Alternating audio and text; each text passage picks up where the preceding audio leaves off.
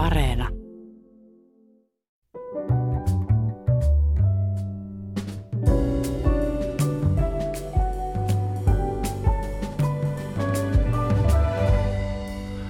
Hyvät ihmiset, joulu tekee tuloaan. Nyt on alkamassa vuoden tärkein ruokasesonki ja edessämme on se vuoden aikaa, jolloin syödään paljon ja hyvin, pandemiasta huolimatta. Moni suunnittelee jo nyt joulun ja uuden vuoden ruokapöytiä. Ja varmaan tänä vuonna suomalaisten joulupöydät eroavat toisistaan enemmän kuin koskaan. Ruoalla ja ruokatottumuksilla luodaan myös identiteettiä, kuulutaan johonkin sosiaalisen ryhmään ja demonstroidaan vakaumuksia. Ruoka on sattuneista syistä ihmiskunnan eräs lempiaihe ja siitä jaksetaan keskustella ikuisesti. Ja niin mekin tehdään tänään. Puhumme ruokakulttuuristamme ja tavastamme suhtautua ruokaan ja vieraanani on terveyssosiologian professori Pia Jallinoja. Hyvää huomenta, tervetuloa ja kiitos kun tulit. Kiitos. Ja ikävä kyllä ennakotiedoista poiketen toinen vieraani, kulttuuriantropologi Marianna Keisalo, ei päässyt tulemaan. Hän joutui perumaan hyvin lyhyellä varoitusajalla. Mutta me pärjäämme pian kanssa kaksistaan. Tää puhua tunti ruuasta varmaan tulee nälkää tässä. Kyllä. Pia, sä oot tutkinut ruokatottumuksia ja kaikkea siihen liittyvää monta vuotta. Mitä sä sanoisit, että miten meidän, meidän siis Suomen ruokakulttuurimme on viime vuosina muuttunut? Mikä oli suurin muutos, muutos jos korona nyt ei lasketa? No mä sanoisin kaksi asiaa. Toinen on tämä pidempään jatkunut niin kuin runsauden lisääntyminen, siis erilaisten etnisten ruokien, erilaisten jatkuvasti tulevien erilaisten tuotteiden – johon liittyy myös ihmisten niin kuin varallisuuden kasvu. Että ihmisillä on enemmän tarjolla, heillä on varallisuutta, monella suomalaisella on varallisuutta enemmän ostaa ja vaihdella ja olla semmoisen niin kuin jatkuvan uuden idean äärellä.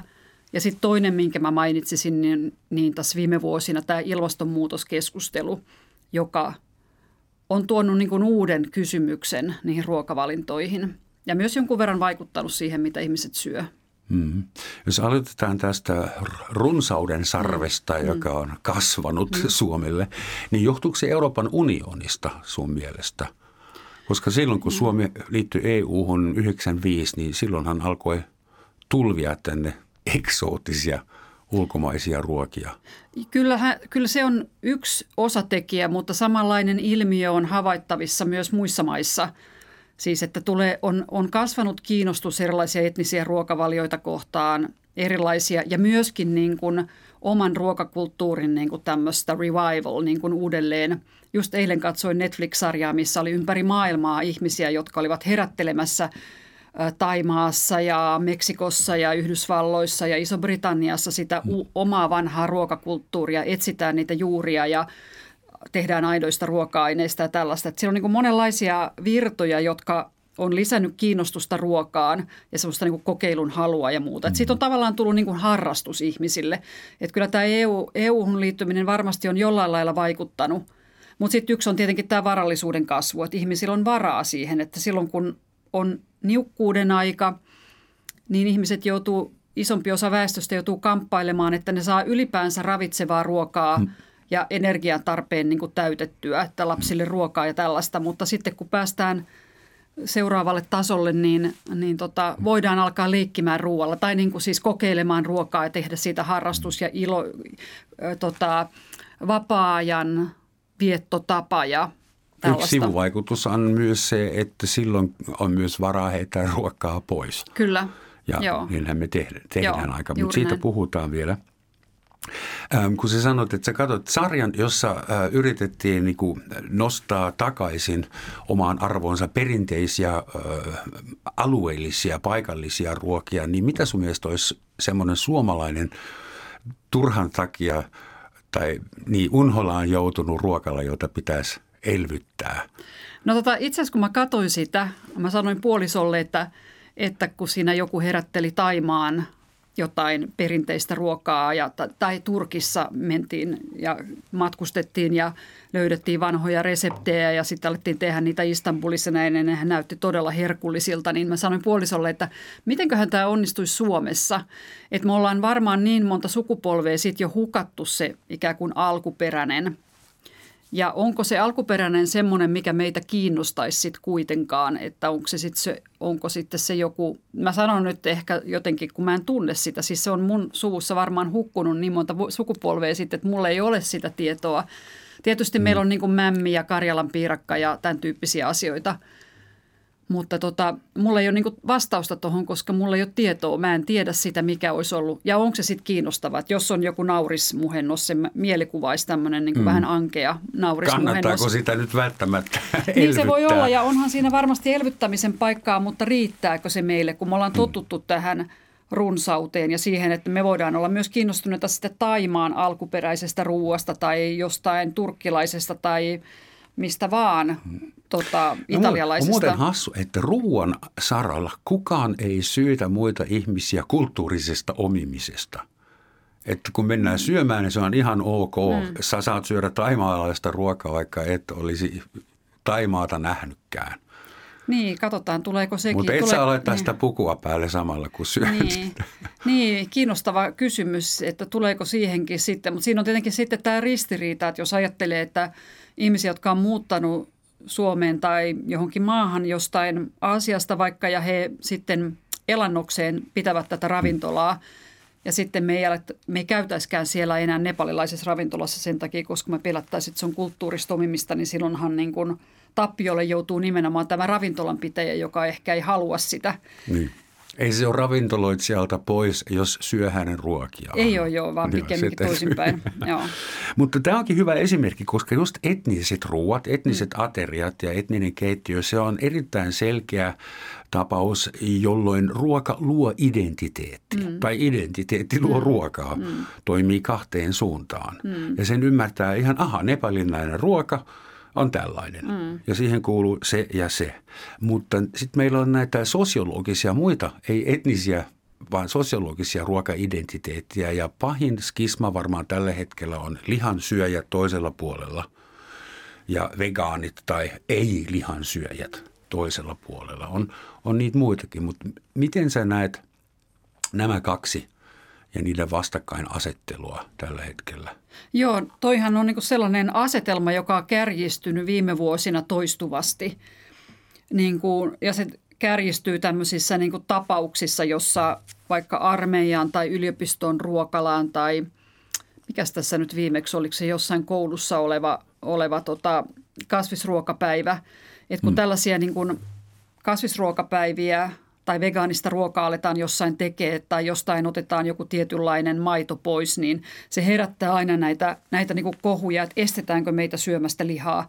Että tämä selvästi on sellainen asetelma, joka, joka jollain lailla niin kuin ärsyttää, vaikka eihän siinä niin kuin olla, vaikka jos ajattelee tätä armeija kasvispäiväkohua, mikä oli joskus hmm. kolmisen vuotta sitten, niin siinähän ei oltu viemässä lihaa kokonaan sotilaiden lautasilta pois, vaan vain yksi päivä muuttamassa, mutta silti sekin riitti niin kuin herättämään kohun ja semmoisen huolen, että pakotetaanko meitä nyt kokonaan vegaaneiksi kaikkia. Ja tästä tulee mieleen, eikö Suomen armeijalle tullut näitä, näitä ravitsemukseen liittyviä käskyjä jo, jo ihan historia, historiallisilla Joo. ajoilla. Että Ruotsin kuningaskuolema määräsi joskus, että torstaisin sotilaat syövät hernesoppaa. Joo, se, sehän on myös kiinnostava sinänsä näissä monissa niin kuin, ei pelkästään ruokaan liittyvissä kohuissa, mutta terveyteen liittyvissä kohuissa, jossa niin kuin syytetään ohjeiden antajaa tämmöisestä niin tyrannimaisuudesta, mutta sittenhän meillä on koko ajan ohjeita ja sääntöjä. Ja kyllähän me varmasti nämäkin toivoo, että vaikka koululaisten ravitsemusta jollain lailla – ohjeistettaisiin vaikka sillä lailla, että se olisi mahdollisimman terveellistä, että koululaiset saisi tasapainoisen, että siellä olisi kasviksia ja proteiinin lähteitä ja kaikenlaisia vitamiineja. Että mehän ei harva ehkä toivoo, että elettäisiin täysin niin kuin villissä lännessä tai että siellä olisi vaikka ranskalaisia pizzaa pelkästään koulussa. Hmm. Mutta jollain lailla nyt, että tämä liha-kasviskysymys niin kuin kuumentaa tunteita ja, ja tota, siinä on varmaan yksi on sellainen, että tämä tämä tämmöinen niin vegaaniruokavalio tai vegaani-elämäntapa on niin kuin itsessään jonkunlainen kritiikki perinteisen niin kuin ruokajärjestelmän niin kuin arvon ydintä, eli lihaa kohtaan, hmm. jolloin tietenkin ihminen, joka on syönyt lihaa elämänsä ja arvostaa lihaa ja haluaa pitää siitä kiinni, niin voi kokea sen vegaanin pelkän olemassaolon jotenkin uhkaavana ja kritiikkinä itseä hmm. kohtaan – Jota se, se tietyllä tavalla onkin, mutta... Lihansyöjä voi kokea sen niin, että tuo vegaani pitää itsensä parempana ihmisenä jonain pyhimyksenä, joka on mm. arvokkaampi ja moraalisesti korkeammalla tasolla kuin minä. Joo. Että se tutkimuksen mm. mukaan mm. yli 60 prosenttia suomalaisista kokee, että lihansyöntiin suhtaudutaan tuomitsevasti ja että keskustelu ruokavalioiden ympärillä on kärjistynyttä. Joo, kyllä uskon, uskon Ja näin. tässä ei tarkoiteta lihansyöjä, jotka ovat haukkumassa vegaaneja, vaan vegaaneja, jotka ovat haukkumassa lihansyöjä toiseen suuntaan varmaan. Joo, kyllä. Ja kyllähän tietenkin niin kuin, vaikeahan näistä on keskustella ikään kuin tuomitsematta, että jos, jos, jos on ihminen, joka on huolissaan ilmastonmuutoksesta ja tuo esiin vaikka jossain mediassa tai – kahvipöytäkeskustelussa tai sosiaalisessa mediassa, että tota, eläinperäiset ruokatuotteet on osaltaan lisäämässä ilmastonmuutosta, mikä on tieteellisesti todistettu asia, niin kyllähän tämä lause niin kuin sisältää myös kritiikin sitten niitä kohtaan, jotka toimivat väärin. Hmm. Samahan se on vaikka tässä lentomatkustelun kritiikissä, että siinä sanomalla, että lentäminen aiheuttaa ilmastopäästöjä, niin tuomitsee, vaikka ei ollenkaan mainitsisi niitä väärintekeviä mm. ihmisiä, niin tietyllä tavalla implisiittisesti sisältää tuomion, jos näin haluaa tulkita sen. Mutta eihän me voida elää tätä maailmaa niin kuin ikään kuin ollenkaan nostamatta esiin ongelmallisia toimintatapoja, että siinähän tulee vaikeet, jos meidän pitää Mut vain aina sanoa, että kaikki siltä, käy. että kaikki toimintatavat ovat nykyään ongelmallisia. Niinpä se on vähän sen, että koska me ei voida oikein elää täällä ja, niin kuin aiheuttamatta jotain ongelmaa ilmastoon tällä hetkellä, mutta sitten tietysti näillä eri, eri asioilla on niin kuin erilainen painoarvo. Vaikuttaako sun mielestä tai sun tietojen mukaan ilmastonmuutos ihmisten ruokatottumuksiin? Joo, toi on kiinnostava kysymys, että tota, merkittävä osa suomalaisista on huolissaan ilmastonmuutoksista ja pitää sitä todellisena ilmiönä ja myös hyväksyy sen, että ruoka on yksi – tekijä siinä, mutta sitten jännällä tavalla niin kuin esimerkiksi lihan kulutushan ei ole merkittävästi vielä Suomessa vähentynyt. Että tota, toi naudanlihan ja sianlihan kulutus on niin kuin hieman niin kuin laskusuunnasta, ei ainakaan nouse, hmm. mutta kananlihan kulutus on, tai siipikarja on niin kuin nousussa edelleen. Että tota se, ja meijerituotteet maidon juominen on vähentynyt, mutta sitten taas juustot ja tällaiset, että niitä syödään enemmän. Muut maitotuotteet. Niin, joo. että tavallaan se ilmastohuoli ei ole dramaattisesti vielä siirtynyt ruokavalintoihin. Mm, mutta ehkä se alkaa siirtyä ruokavalintoihin sillä tavalla, että nythän on tarjolla – hyvinkin paljon jo ää, niin sanottuja ilmastokompensoituja tai hiilineutraali, hiilikompensoituja tuotteita. Ja voisiko se johtua siitä, että sä maksat nyt pari euroa enemmän tästä mm. pihvistä, kun se on hiilikompensoitu ja voit syödä, syödä sen paremmalla oma, omalla tunnolla. Niin varmaan osa, osa lähtee tällaiseen niin kuin anekaupan tyyppiseen niin kuin tähän kompensaatiojuttuun mukaan, kyllä kyllä erilaisissa elämäntavoissa se on mahdollista, mutta sitten mä vähän niin kuin epäilen kuitenkin, että siinä hampurilaispaikan tiskillä, kun tulee se hetki, että maksat sä tästä sen ja sen lisää, että se kompensoidaan, niin kuinka usein sitten kuitenkaan sitä valitsee sitä. Ja tietysti mm. tässä on sitten se, että iso, isotuloinen voi sen helpommin tehdä, mutta pienituloisille ne pienetkin, pienetkin eurot voi olla sitten siinä niin kuin ratkaiseva, että ei lähde tekemään sitä kompensaatiota – pystyt sä näkemään tulevaisuudessa jotain todella kovia konflikteja esimerkiksi lihan syöjäosaston ja, ja vegaaniosaston välillä. Että kuinka kärkeväksi tämä vastakkainasettelu, voisiko se johtaa jossain vaiheessa ihan katutappeluihin? En mä osaa semmoista sanoa, että on, tuleeko katutappeluita, mutta kyllä mä uskon, että nämä jännitteet tulee niin kuin jatkumaan. Ja tota, sitten kun kysytään sitä, että että missä vaiheessa tapahtuu niin kuin käänne ruokavaliossa, niin kuin, että tämä lihankulutus alkaisi laskemaan ja ehkä sitten se konflikti ja jännitekin voisi alkaa purkautumaan, niin tota, mä luulen, että sitten siinä vaiheessa, kun meillä tulee tätä niin kuin solumaataloutta, eli semmoisia tuotteita, jotka ovat tismalleen samanlaisia käytännössä kuin meijerima tai lehmästä tullut maito ja mm. lehmästä otettu jauheliha ja näin poispäin, niin sitten ihmiset voi alkaakin, ja sitten jos ne on vielä edullisia tuotteita, niin sitten voi tapahtua tämmöinen niin nopea käänne siihen, että vannoutuneet lihansyöjät ja juustonsyöjät alkaakin ostaa näitä solumaataloustuotteita, koska sille ei olekaan enää niin kuin eroa Joo. maullisesti. Kyllähän tämä maku kuitenkin niin kuin on se keskeinen, joka ihmisen saa. Mä en usko, että suurin osa ihmistä syö lihaa tai maitoa niin kuin jääräpäisesti vain sen takia, että ne haluavat niin kuin eläimestä sitä, vaan siinä on tietynlaisia niin kuin makuun ja ruokakulttuuria, ja ruoan valmista. Siitä. Ne se on tykkää niin, siitä. Näin yksinkertaista se on. Juuri näin. Mm. Ja, ja sitten se, että joku juustokin, se on niin monen ruoan niin kuin keskeinen osa niin kuin lähtien pizzasta ja leivän päälle ja tällaista, että, että se niin kuin korvaava tuote ei ole vielä niin täydellinen. Mä itse yritin pari vuotta sitten ihan mielenkiinnon vuoksi mm. ajattelin, että mäpä yritän olla kuukauden päivät vegaani. Mm. Ja jätin kaiken eläinperäisen pois mm. ja viikon jälkeen mun oli pakko ostaa pari kunnon palaa juustoa mm. ja työntää ne suuhun. Mä mm. olin niin pahalla päällä. Mm. En mä sitä lihaa kaivannut, mm. mutta kananmunia ja juusto. Mm. No kananmuna on myös hyvä esimerkki sillä lailla, että se on niin kuin – varmalle, varmasti monen mielestä hyvän makunen, mutta, mutta se on niin kuin tämmöisen leipomisen ja tällaisen niin kuin osa, että sitten se korvaava, mutta sitten kun tulee se korvaava tuote, niin mä uskoisin, ja sitten jos se on edullinen, niin mä uskoisin, että moni niin kuin kääntyisi sinne suuntaan sen takia vaan, että, että se on niin kuin, no se voi olla jopa puhtaampi, että siellä on vähemmän kaikenlaisia salmonella-riskejä ja tämän tyyppisiä. Että... Mä vain epäilen, että jos joku keksis tuottaa keinotekoisen kananmunan, jolla on samat ravitsemusarvot mm. kuin oikealla kananmunalla, niin se tuotantoprosessi, eihän se voisi millään tavalla olla ympäristöystävällinen tai hiilineutraali. Mm. Että myös näiden NS-feikki maitotuotteiden ja feikki pihvin ja feikki makkara tai mm. proteiinimakkara mm. valmisteiden, äh, niiden tuotantoprosessit tarvii paljon energiaa, resursseja, vettä, mm. tilaa, rakennuksia – eikö se ole illuusio, että No mä en, että mä en, me 3D-printerillä tehdään kunnon T-bone-pihvi ensi vuonna. Ja...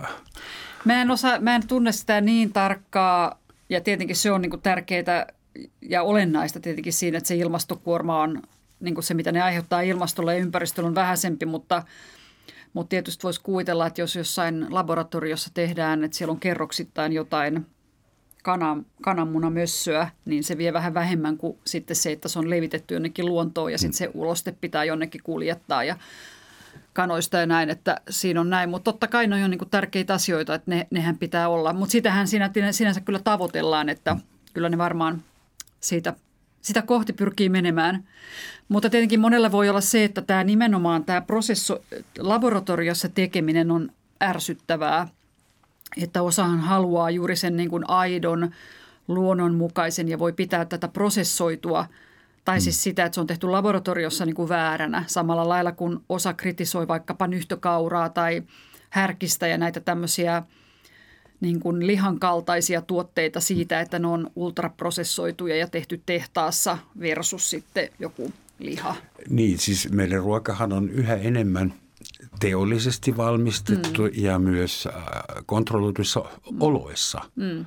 Että tuhat vuotta sitten meidän ruoka kasvoi lähinnä sattumavaraisesti. Mm. Okei, me katsottiin, että mitkä eläimet lisääntyi mm. keskenään, että mm. seuraava sukupolvi mm. antaa paljon maitoa. Mm. Mutta nythän tämä on designer food, alusta mm. loppu. Kaikki, mitä me nyt jo syödään, on itse asiassa designer food. Se on loppuun asti tuotettu, marinoidut mm. suikalliit ja pakkauksessa. Mm. Ää, tulee mieleen semmoinen romanttinen ajatus, tulee aina välillä, että pitää syödä niin kuin silloin ää, muinaiset metsästäjäkeräilijät. Ja just päästä tuosta teollistumisesta eroon ja massatuotannosta eroon. Mm. Mitä sä oot mieltä siitä ruokaidentiteetistä, jos haluaa syödä niin kuin mm. Niin tämähän on yksi semmoinen kanssa tämä paleoruokavalio tai metsästäjäkeräilijän ruokavalio. Noissa aineistoissa, mitä mulla on ollut suomalaisten noudattamista erityisruokavalioista, niin paljon ruokavalion noudattajia oli muistaakseni vuonna 2020. Mä nyt heitän sen, sanotaan yksi prosentti suomalaisista siinä aineistossa. Se, kovin moni ei ole joko siitä innostunut tai ei ole pystynyt noudattamaan sitä mm. yrityksistä huolimatta – mutta sitten ne saa aika paljon mediahuomiota kuitenkin, koska ne on jännittäviä ja kiinnostavia ja siinä on tämmöinen niin kuin romanttinen niin kuin klangi vähän se, että mm. mennään aitoon ja alkuperäiseen. Ja meillähän on, niin kuin, tämä on niin kuin laajempikin ilmiö, että modernin yhteiskunnan rinnalla tai modernissa yhteiskunnassa on niin kuin aina siinä rinnalla kulkenut niin kuin romanttinen haave palata niin kuin esimoderniin aikaan. Mm tavallaan teollistuminen ja kaupungistuminen ja prosessoitu ruoka ja kaikki muu niin kuin siinä ajatuksessa ajatellaan, että se kaikki aiheuttaa ihmiselle pahaa ja stressiä ja sairauksia ja jossain oli joku aika, jolloin asiat oli paremmin ja me voitaisiin niin kuin palata sinne. Ja tämmöinen paljon ruokavalio on yksi harjoitelma tai keino niin kuin päästä sinne, vaikkakin sitten vain ruoan kautta – Toki sitten joku, onhan aina näitä yksittäisiä ihmisiä, jotka sitten kokonaan siirtää elämäntapansa jonnekin metsään, että ne tekee, hmm. yrittää tehdä siitä koko elämästä kaiken kaikkiaan niin kuin paleoliittisen. No siitä tehdään TV-show, jonka nimi Niinpä. on Selviytyjät Joo, tai, tai sitten sinne päin. tämä, missä on niin kuin kaksi alastonta menee jossain tota, en mä muista missä ne on, mutta jossain käsin kalastamaan. Joo, käsin kalastaa ja tekee kaiken. Joo, niinhän niistä aina tehdään tai kirjoitetaan kirja vuosi mm. paleo metsästäjänä. Tuosta paleodietistä vielä, että, että se synnytti äh, mun mielestä uskomattoman hienon kulttuurisen saavutuksen. Noin pari vuotta sitten mm. törmäsin semmoiseen, että täällä voi tilata kotinsa paleoboksi. Okay. Ja joku sähköpotkulaudalla varustettu lähetti tuo sulle kotiin muoviin pakatun paleoaterian. Mä mm. No siinä yhdistyy just kiinnostavalla tavalla tämä toisaalta tämä pyrkimys johonkin aitoon ja alkuperäiseen ja esimoderniin tai niin kuin täy, jopa esiagraariseen mm. siis. Ja, ja tota, sitten tämmöinen täysin niin kuin moderni, niin kuin jälkimoderni niin kuin voltkuski muovipaketti, että joo. Mikä on sun käsitys siitä, että miksi ruoka herättää ihmisissä niin voimakkaita tunteita?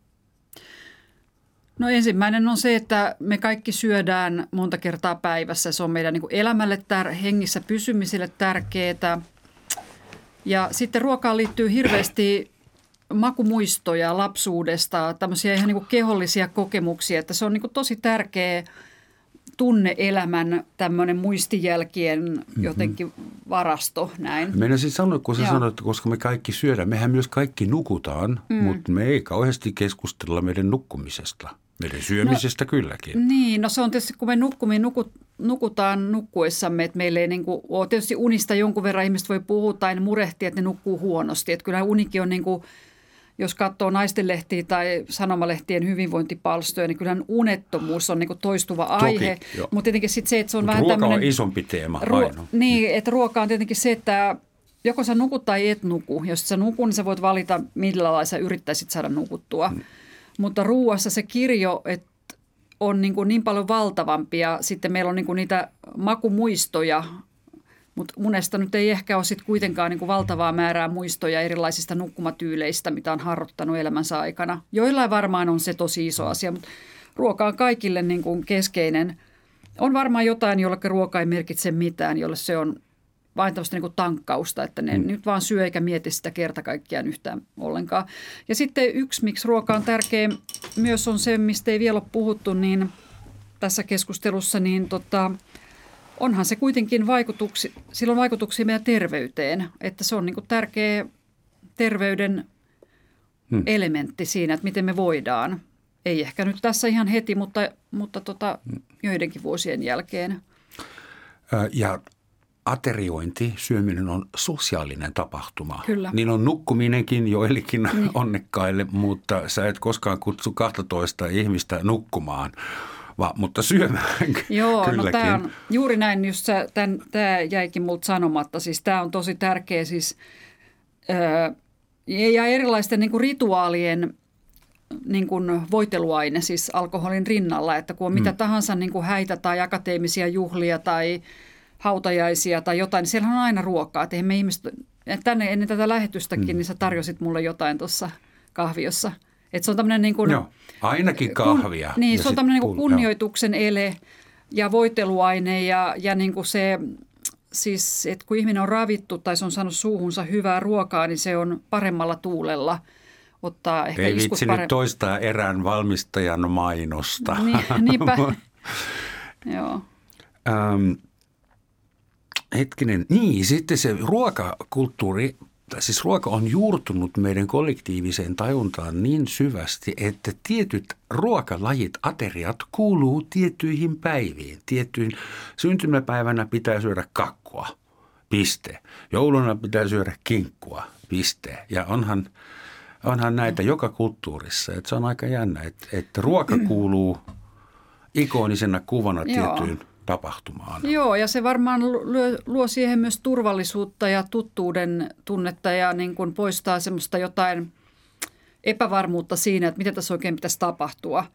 Ja sitten kun on ylioppilasjuhlissa se tietty asetelma, niin sitten ainakin se meni hyvin ja saada, päästään siitä niin kuin eteenpäin. Ja, ja tota, senhän takia tietysti kun näihin konflikteihin konflikt, konflikteista oli puhe, niin sitten joku tämmöinen niin joulukinkku, joka on tämmöinen mikä se on, joulupöydän kunkku vai mm. mikä, mikä siinä jossain mainoksessa on. Mutta se on niin joulupöydän niin keskiö, niin sitten te, sen kritisoiminenkin saattaa olla ongelmallista, koska mitä siihen sitten tilalle laitetaan, jos ei kinkkua tai kalkkuna se saa olla. Niin monella että se niin jollain lailla niin hajoaa se, se homma, että tai ihmisten mielissä hajoaa. Totta kai ihmiset ovat ratkaisseet näitä monilla tavoilla, niin kuin lama-aikoina niitä on ratka, ratkaistu tai sota-aikana tai vegaanit sen ratkaisevat monella tavalla, joka todennäköisesti tyydyttää heitä. Ja muslimit ratkaisevat niin, sen myös ja juutalaiset omalla tavalla. Että se on niin kuin ratkaistu, ratkaistavissa oleva asia, mutta niin kuin herättää tunteita, koska siinä just mennään tähän, myös tähän makumuistojen maailmaan, että mitä on koko elämänsä syönyt ja mikä siinä on joku tuoksut ja kaikki näin, niin sen kun rikkoo, niin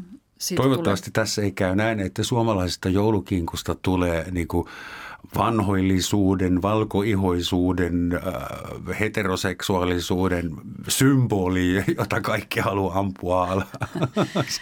niin, joo, tuleehan niitä joskus tällaisia assosiaatioita. Puhutaan koronasta.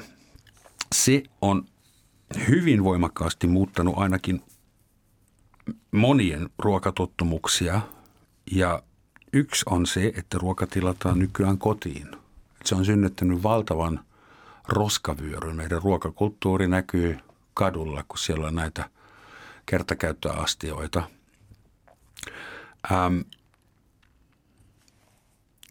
se on toisaalta myös koronapandemia aiheuttanut sen, että kun ihmiset on ollut kotona, ei päässyt ravintoloihin eikä päässyt työmaa ruokaloihin, niin aika moni on ruvennut kotona vähän kokkailemaan taas ja kokeilemaan, että, että osaanko.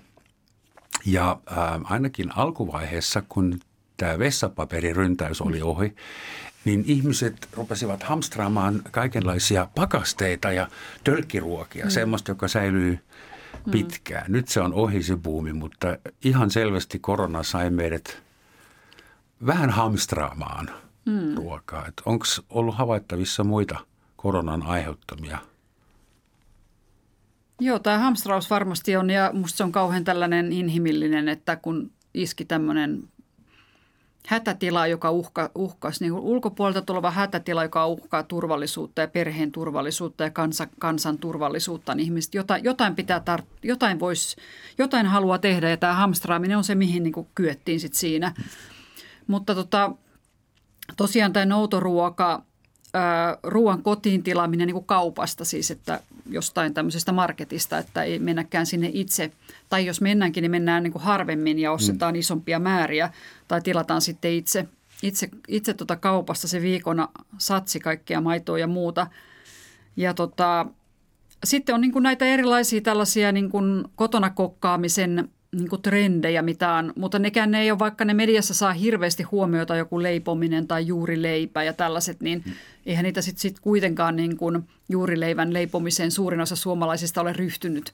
Mm. Mutta tällaisia näin, ja, ja leipähän on niin kuin leipominen ja juurileivän leipominen, hän on myös tätä niin kuin ikään kuin juurille menemistä ja paluuta niin kuin johonkin turvalliseen tai siinä on, se saattaa symboloida myös tämmöistä, niin kuin, että mennään johonkin hyvään vanhaan aikaan ja mm. leivotaan leipää ja alkuperäisistä aineista ja tuotetaan perheelle jotain, jotain tätä tämmöistä. Mindfulness Joo, on saapunut joo. keittiöön myös. Tai? Joo, kyllä se on varmasti sitä. Ja sitten tietysti se, että ö, ihmiset, jotka on ollut etätöissä, niin heillä on aikaa hoivata sitä juurta, juurileivän juurta ja sitä mm. taikinaa ja muuta, että on niin kuin ollut, ollut siinä aikaa. Mutta tota, noin kaiken kaikkiaan mä vähän luulen, että nämä tämmöiset kotikokkailun jutut, niin niistä voi jotain jäädä, mutta osa sitten himmenee pois sitä mukaan, kun päästään takaisin, niin kun, tai ollaan jo päästy niin kuin siihen, että ollaan työpaikoilla ja ravintolat on auki, niin osa sitten palaa niihin ravintoloihin, eikä sitten siihen korona-aikaan. Hyvät ihmiset, tämä on Yle Radio 1, Romansatsin maamikirja jossa tänään puhutaan siitä, mitä ruoka meille merkitsee ja kuinka iso osa meidän identiteettiä se on. Ja mulla on vieraana studiossa terveyssosiologian professori Pia Jallinoja. Mm. Sä sanoit, että sellaiset trendit menee sitten ohi hmm. usein. Mä itse nähnyt suomalaisia trendejä, ruokatrendejä 80-luvulla, kun mä olin just saapunut tänne. Hmm No ensin oli kaikilla oli vesisänky, mm. se, sitten Aalto oli just menossa, mutta sitten tuli leipäkone. Mm.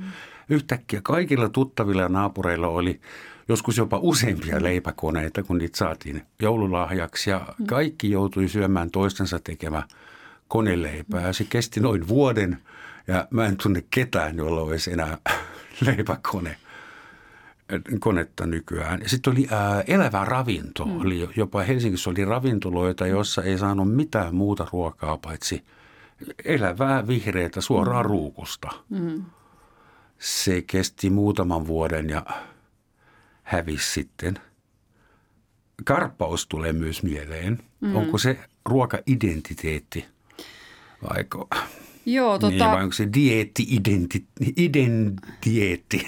Joo, karppaus oli kyllä kiinnostava, tai onhan edelleen näitä vähähiilihydraattisia ruokavalioita, vaikka sitä karppaussanaa ei nyt niin käytetä, että sehän huippu oli muistaakseni 2012 noin niin kuin kyselytutkimusten mukaan, että, että se niin kuin ihan vähähiilihydraattisten ruokavalioiden ja karppauskin se sana oli silloin muistaakseni – meidän aineistossa 7 prosenttia ilmoitti karppaavansa vuonna 2012 ja sitten näitä vähähiilihydraattisia oli pikkasen enemmän.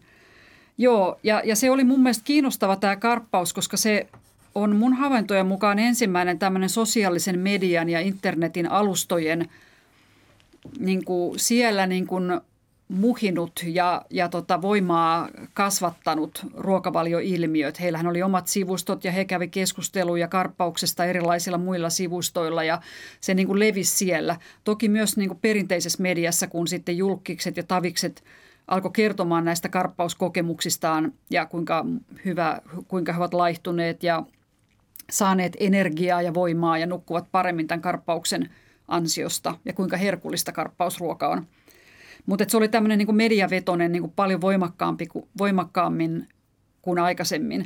Ja, ja kyllä se varmasti niin kuin siihen liittyy tämmöisiä niin kuin heimotunteen, heimotunteita ja identiteettitunteita, että nyt me ollaan ne, jotka on löytänyt tämän oikein tavan syödä terveellisesti ja mahdollisesti laihtua, kun taas sitten THL ja valtion ravitsemusneuvottelukunta ja hmm. yliopistojen ravitsemustieteen professorit ovat ohjanneet meitä harhaan – että tämä tämmöinen niin Pohjois-Karjala-projektista ja jo sen aikaisemmin alkanut niin kuin kertomus niin kuin asiantuntijoiden, asiantuntijoista, jotka tulivat auttamaan kansaa syömään terveellisesti, niin he lähtivät sitä niin kuin vastaan, että ei olekaan niin, että asiantuntijat ovatkin ohjanneet kansaa harhaan.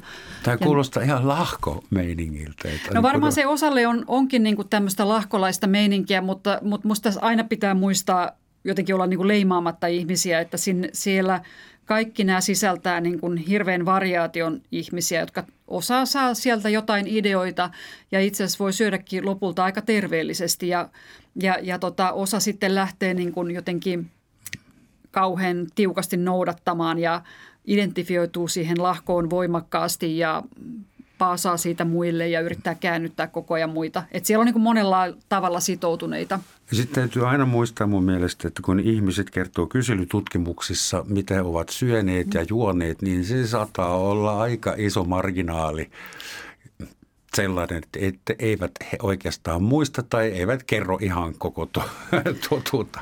Joo, meilläkin oli tota, tässä kyseisessä tutkimuksessa, kun tutkittiin näitä karppaajia 2012, niin kyllä heistäkin jotkut ilmoitti syöneensä karkkia ja leivonnaisia, mutta vähemmän kuin muut vastaajat. Mm. Mutta kuitenkin se, että ihmiset tulkitsee myös näitä ruokavalioita hirveän eri tavalla – ja se vaikeuttaakin vähän, vaikeuttaa se tutkimista siis sillä lailla, että kun ihmiset joskus aika usein muut kysytään, että kuinka monta prosenttia suomalaisista on vegaaneja tai jotain, niin kun se määrittely on niin erilaista. Joku voi olla aika vegaani, mutta se ei määrittele itseään vegaaniksi ja ja toisinpäin. Joku voi sanoa olevansa vegaani, mutta se syökin sitten Salaa vaikka kalaa.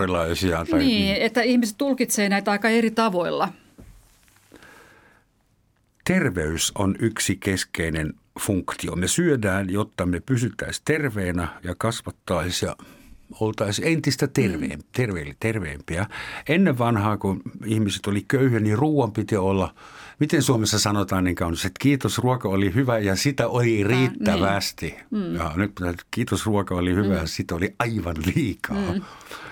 Äh, semmoinen uusi tauti on olemassa kuin ortoreksia, mm. pakonomainen tarve syödä – maksimaalisen terveellisesti. Mm. Ja se voi johtaa siihen, että ihmiset äh, niin kuin mittaavat joka ikistä sokerigrammaa ja salaatilehtiä ja laittavat vaaleja.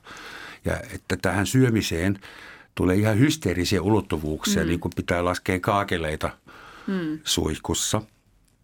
Että näetkö sä semmoista ongelmatiikkaa tulossa, että yhä kasvava osa väestöstä – suhtautuu syömiseen hysteerisesti?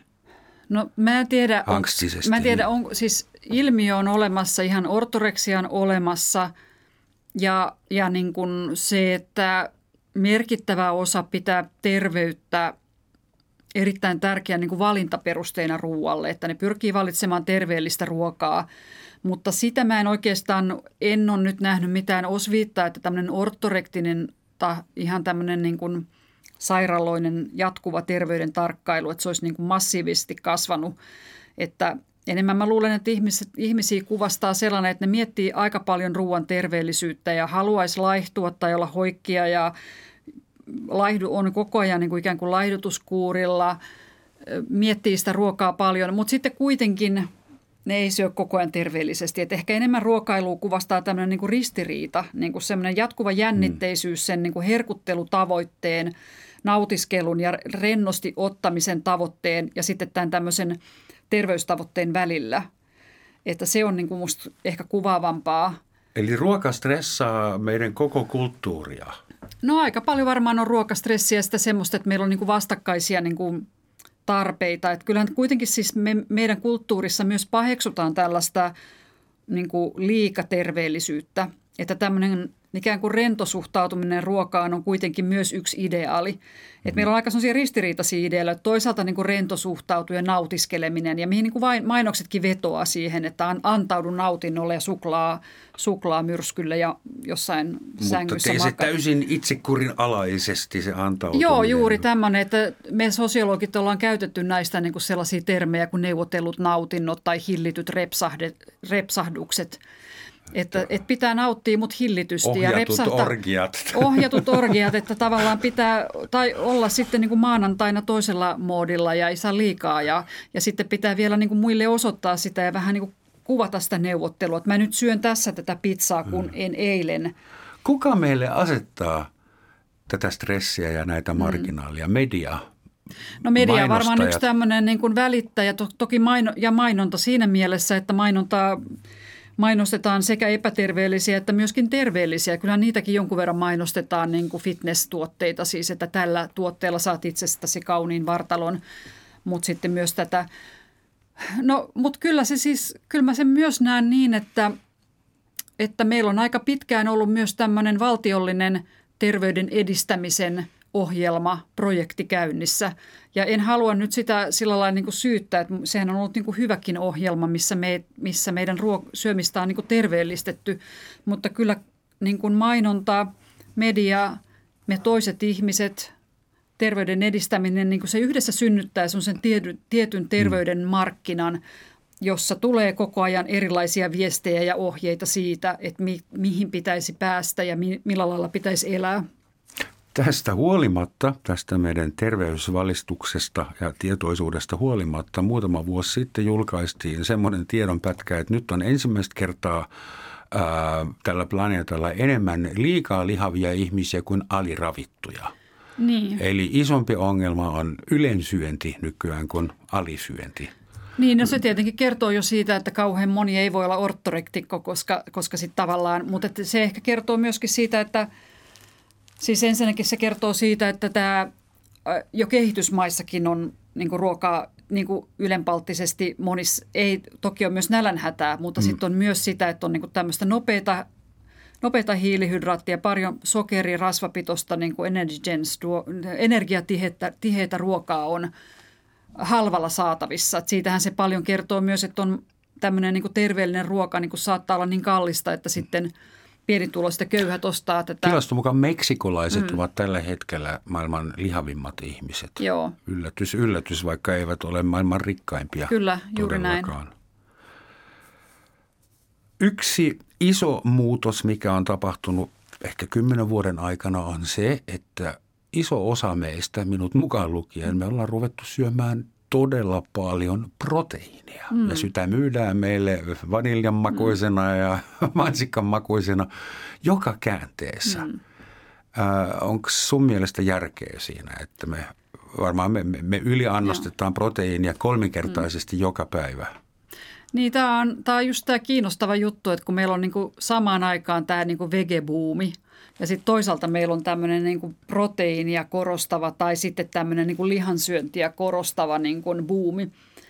Ja just tämä proteiinibuumi varmaan osittain liittyy tämmöiseen niin kuin fitnesskulttuuriin, jossa, jossa tota, lihasmassan kasvattaminen ja, ja niin kuin sellainen niin kuin urheilullinen kehotyyppi on niin kuin tavoiteltava. Niin, mutta ja, eihän se tule juomalla sitä proteiinijuomaa, se tulee treenaamaan. Juuri näin, mutta, että, mutta siis ää, ravitsemustutkijathan kyllä sitä mieltä, että tämä on niin ylimitotettu tämä proteiinin syöminen, että harva tarvitsee niitä lisätuotteita, mutta siinä varmasti niin kuin mainonnalla ja elintarviketeollisuudella niin kuin roolinsa. Ja varmaan jollain, mä en tiedä nyt jotain fitnesslehtiä ja fitnessguruja, että ajaako he sitä proteiinitankkausta kanssa. Että nehän tulee aina niin kuin monelta suunnalta nämä trendit. Mitä sä luulet, kun me kuluttajat aletaan nyt olla fiksumpia ja alamme ymmärtää, että on 10 sekuntia vai 12 monellakin tavalla, niin saadaanko me muutettu meidän kulutustottumuksia? Tuleeko tulevaisuuden syöjä ruokakaupassa tyytymään paljon suppeampaan valikoimaan? Siinähän olisi järkeä. Mm. Että mihin me Suomessa tarvitaan, anteeksi, papaja, marakoja ja mm. tähtihedelmä? Mm. Joo, et, et, se, on, se on kiinnostavaa, että, että tämä on just tämä runsauden halu, tarjonta ja halu, että tarjonnalla tietysti luodaan halua, mutta sitten kun se on tuotettu, niin sitten me aletaan myös odottaa sitä, että, että tavallaan kaupassa on kaikki tarjolla, kaikki tuoret tuotteet täysillä tarjolla niin kuin viisi minuuttia ennen kuin kauppa menee kiinni – ja sitten seuraavana aamuna ne on kaupan takapihan niin, kontissa. Et, niin, toki jotkut kaupat ei mene ollenkaan kiinni, mutta joka tapauksessa no. siinä on niin tämä tällainen, tällainen, että että pitääkö siellä olla, että ihminen, kuluttaja ei saisi koskaan joutua tilanteeseen, että, että se olisi suunnitellut vaikka tekevänsä lohesta ruokaa ja sitten se menisi kauppaan ja siellä ei olisikaan lohta. Ja se olisi suuresti järkyttynyt, että lohi on loppu, että voisiko se kääntää sen, että hän tekisikin kuhaa tai tuota, haukea, vaan mm. se pitää niin kuin olla se tarjonnan niin kuin täysillä. Että se on luotu ja sitten se, kysy, se vaikuttaa niin kuin kysyntään, että me odotetaankin sitä. Mutta tietenkin tässä nyt voi käydä jotain, että tuotteiden hinnat nousee niin paljon, jos tämä ekologinen siirty, katastrofi tästä etenee, niin ja sitten se pakosta niin kuin laskee joidenkin tuotteiden tarjonta. Että, että tota... me kehitytään takaisin siihen pisteeseen, missä me oltiin joskus 150 vuotta sitten esiteolliseen aikaan, että ruoan, ruoka on hyvä silloin, kun sitä on tarpeeksi kaikille. Se on tärkeä kriteeri. Niin, joo. E- en tiedä, mennäänkö me niin kuin kauhean nopeasti niin kuin ihan esiteolliseen aikaan, mutta tässä voi tietysti tällaisia käänteitä tapahtua sitten. Mutta muuten varmaan niin kuin tarjonta jatkuu sellaisena kuin se on, niin kuin kun kysyntää on ja tuotteita on jossain myytävänä.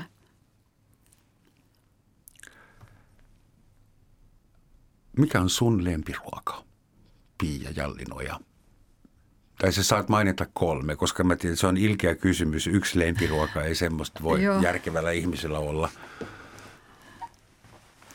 En mä tiedä, musta on aina kauhean vaikea, mutta mä kuva, sen takia, koska mä juuri olen se omnivore ja se runsauden äärellä oleva ja monenlaista ruokaa itse tekevä ja monenlaista ruokaa ravintolassa syövä.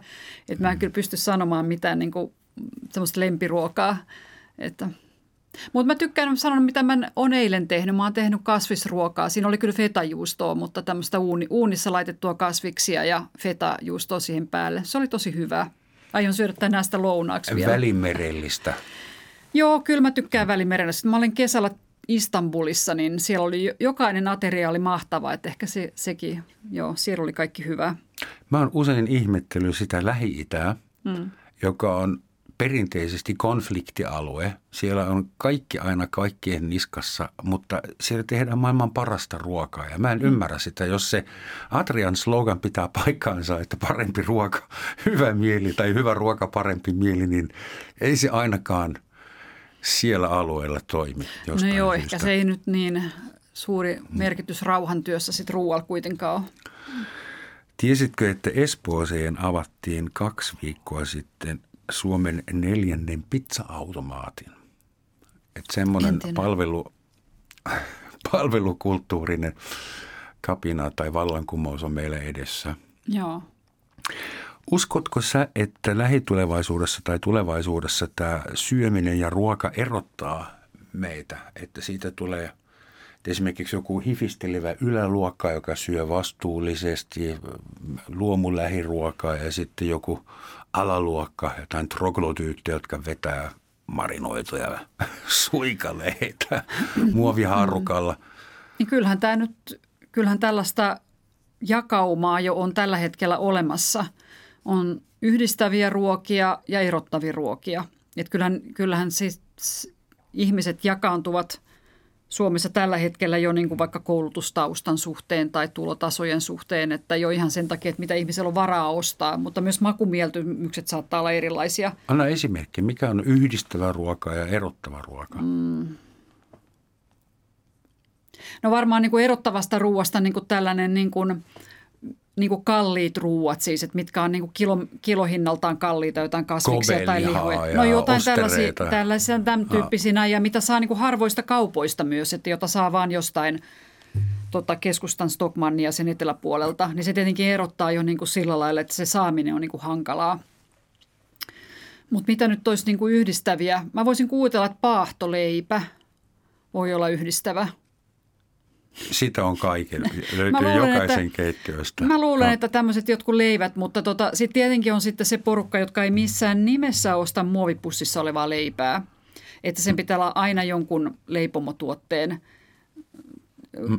tänä päivänä leivottu joku juurileipään tehty, juureen tehty leipä. Että, että se voi olla, että sitten – täydellisesti yhdistävää, ihan jokaista yhdistävää tuotetta ei sitten niin löydykään, koska sitten jo pelkästään leivän päälle laitettava levite, että laitetaanko margariinia vai jotain luomukirnuvoita, niin siinäkin löytyy variaatiota. Siinä on kaksi koulukuntaa, joo. joo. Anteeksi, mutta siis Saksasta tulleena, vaikka siitä onkin jo kohta puoli vuosisataa, mutta tämä suomalainen leipä on, kyllä Suomessa osataan tehdä sitä tummaa leipää, mm.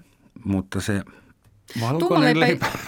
tummaleipä itse asiassa varmaan oikeasti oli, pahtoleipä oli niin kuin väärä vastaus multa. Että se tummaleipä voisi olla parempi vastaus, kun sieltä saattaisi löytyä just joku sellainen jälkiuunileipä, joka, joka mm. niin kuin yhdistäisi, että ainakin jossain tilanteessa tämä on hyvä.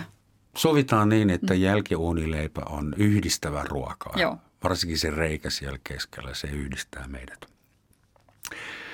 Jos sä saisit diktaattorin lailla – asettaa, tehdä, niinku, tehdä asetus, joka vaikuttaisi suomalaisten syömiseen. Sä saisit kieltää jotain ruoka-aineita mm. tai pakottaa meitä kaikkia syömään jotain tietyllisiin väliajoin. Mitä, mitä se tekisit meille? Niin tietenkin mä tietäisin, että kaikki tämmöiset diktatoriset vallat sais ihan hirveän vastustuksen ja siitä tulisi ongelmia. Älä mutta sitä osaa jos, miettiä, että me sitä, sitä mun ei tarvitse miettiä. Joo. Vaikea kysymys. Mä varmaan ottaisin pois sit jotain, jotain, mitä mä kokisin niin kuin turhaksi. Ja, no mä voisin ottaa pois vaikka kaikki tällaiset, mä ottaisin pois tajanomaisesti kaikki sekä sokeroidut että light limut ja kaikki tällaiset näin, että se on niin jotenkin tuntuu niin kuin turhalta. Ja sen lisäksi sokeroidus limussa on niin kuin turhaa energiaa ja siitä tulee monelle ongelmaa, mutta näitä laittelimujakaan ne niin kuin sinänsä tarvita. Ne niin kuin häviäisi maailmasta ja ihmiset tyytyisi juomaan niin kuin vettä janojuomana. Eli sokeri olisi sun päävihollinen Joo, no ei, ei, ei, otet, ei lähdetä nyt niin laajalle, eikö kaikki sokeri, koska sehän tuottaa mielihyvää ja niin kuin monien jälkiruokien tärkeä aine, mutta tämmöinen niin kuin limu jotenkin, että mä niin kuin tätä sokerilimua, ehkä se on niin kuin turha jollain lailla ja sitten sit silti tulee niin kuin ongelmia ja – näin. Kaikki limut lähtis pois taianomaisesti. Me unohdettaisiin, että ne on ollut ikinä olemassakaan, koska sitten kukaan ei kaipaisi niitä. Oho, muista kuitenkin, että se oli apteekkari, joka keksi Coca-Colan. Hei, suuret kiitokset. Hyvää ruokahalua teille kaikille. Ja älkää nyt yleensyökö. Kiitos. Ähm, lopuksi sitaatti ja se tulee englantilaisen kirjailijan Virginia Woolfin suusta. Ja tähän on helppo yhtyä. Ei pysty ajattelemaan hyvin, ei pysty rakastamaan hyvin, eikä pysty nukkumaan hyvin, ellei ole syönyt hyvin. Kiitos Pia ja kiitos teille kaikille. Kiitos. Moi.